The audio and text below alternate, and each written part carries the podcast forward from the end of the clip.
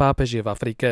Výzvu na dekriminalizáciu homosexuálov tam prijali s nevôľou. Počúvate Vatikánsku sedmu, ktorú pre vás pripravil vedúci redaktor Sveta kresťanstva Imrich Gazda a podcastovo redaktor Pavol Hudák. Nech sa vám príjemne počúva.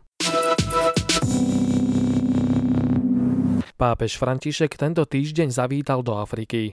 Po viacerých vynútených odkladoch spôsobených nestabilnou bezpečnostnou situáciou, pandémiou či zhoršeným zdravotným stavom pricestoval v útorok do Konžskej demokratickej republiky, odkiaľ sa v piatok presunul do Južného Sudánu. Za pozornosť stojí, že v najmladšej krajine sveta sa stretne s najmladším biskupom na svete, ktorým je Christian Karla Sare.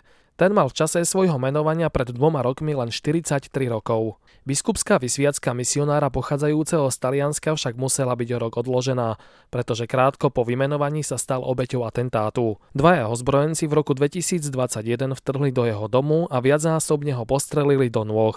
Po akútnej strate krvi musel absolvovať transfúziu a niekoľkodňový pobyt v nemocnici. V aktuálnom rozhovore práči Stampa biskup diecezie Rombek priznal, že obyvatelia Južného Sudánu sa cítia mimo pozornosti medzinárodného spoločenstva a zároveň prežívajú pocit viny za to, že po vyhlásení nezávislosti v roku 2011 nedokázali udržať mier a krajina sa v rokoch 2013 až 2018 ponorila do občianskej vojny. Po podpísaní mierovej dohody obleteli svet fotky, ako pápež František pokľakol pred znepriateľnými lídrami, ktorí v apríli 2019 navštívili Vatikán a poboskali mnohí. Zložitú situáciu, do ktorej prichádza, si pápež ešte viac skomplikoval nedávnym rozhovorom pre agentúru AP. Okrem iného v ňom povedal, že byť homosexuálom nie je zločin a zákony kriminalizujúce homosexuálov označil za nespravodlivé. Agentúra AP k tomu dodala, že homosexuálne skutky sú kriminalizované v takmer 70 krajinách sveta, najmä v Afrike a Ázii. Medzi ne patrí aj Južný Sudán. Ak sem príde a povie nám, že manželstvo osôb rovnakého pohľavia, homosexualita sú legálne, odpovieme nie reagoval na pápežové slova juhosudánsky minister v informácii Michael Makuel Luet. Boh sa nepomýlil, stvoril muža a ženu a povedal im, aby sa vzali, išli a naplnili zem.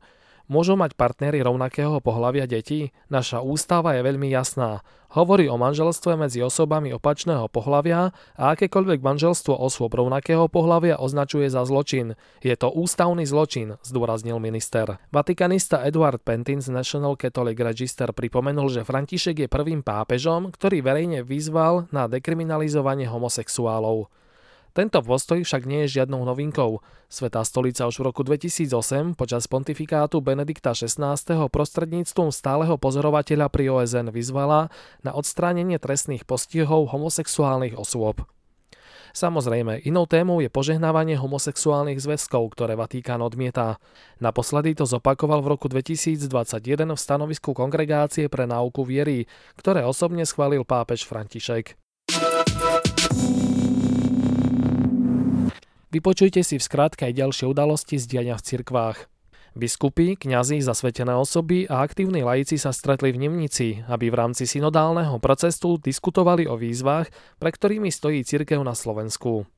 40% slovenských katolíkov chodí na Sveto Omše raz do týždňa alebo častejšie. Vyplýva to z údajov, ktoré spracovala Georgetownská univerzita. V rebríčku vedie Nigéria pred Keňou a Libanonom.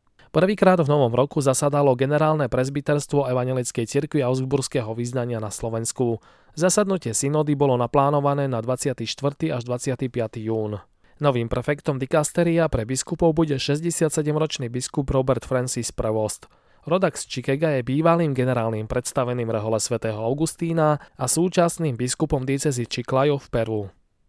Zosnulého kardinála Georgia Pella pochovali v katedrále v Sydney. Hongkongského kardinála Jozefa Zena museli hospitalizovať pre ťažkosti s dýchaním. Mel Gibson pripravuje pokračovanie úspešného filmu Umúčenie Krista. Skriezenie sa začne točiť na jar. Na záver dnešnej Vatikánskej sedmy vám ponúkame filmovú bodku. Keď už je pápež František opäť na cestách, stojí za to spomenúť nový dokumentárny film I Viaggio na ceste z dielne talianského režiséra Gianfranca Rossiho, ktorý sa minulý rok premietal aj na filmovom festivale v Benátkach.